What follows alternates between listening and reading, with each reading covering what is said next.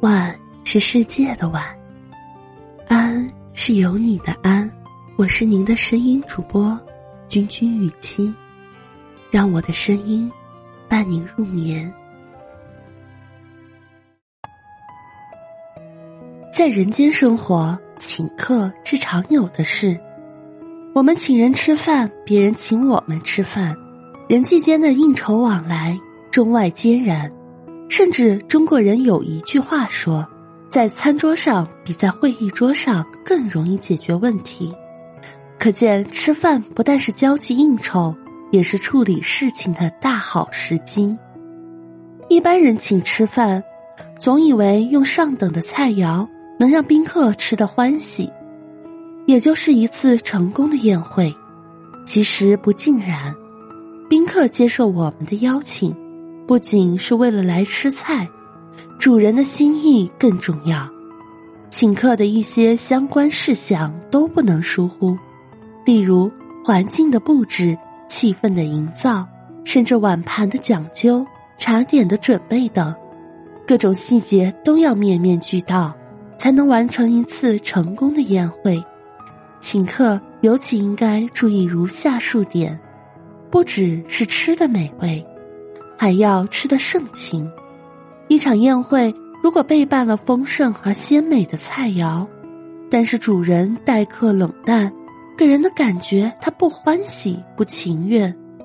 如此，即使满桌的珍馐美味，客人也会食不知味。不只是吃盛宴，还要吃环境。宴请客人，主人再怎么盛情，菜肴再怎么鲜美可口。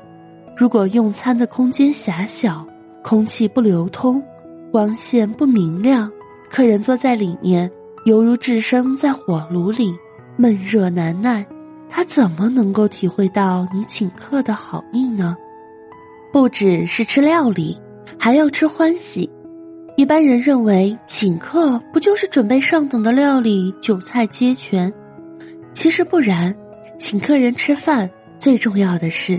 要让他吃得欢喜，有的是从色香味俱全的美味饭菜中尝到欢喜，有的是从主人亲切的招呼中感到欢喜，有的是从耳朵里听出欢喜，例如播放一首音乐，或者主人讲话幽默风趣，都能够增添客人的欢喜，让宴会更成功、更出色。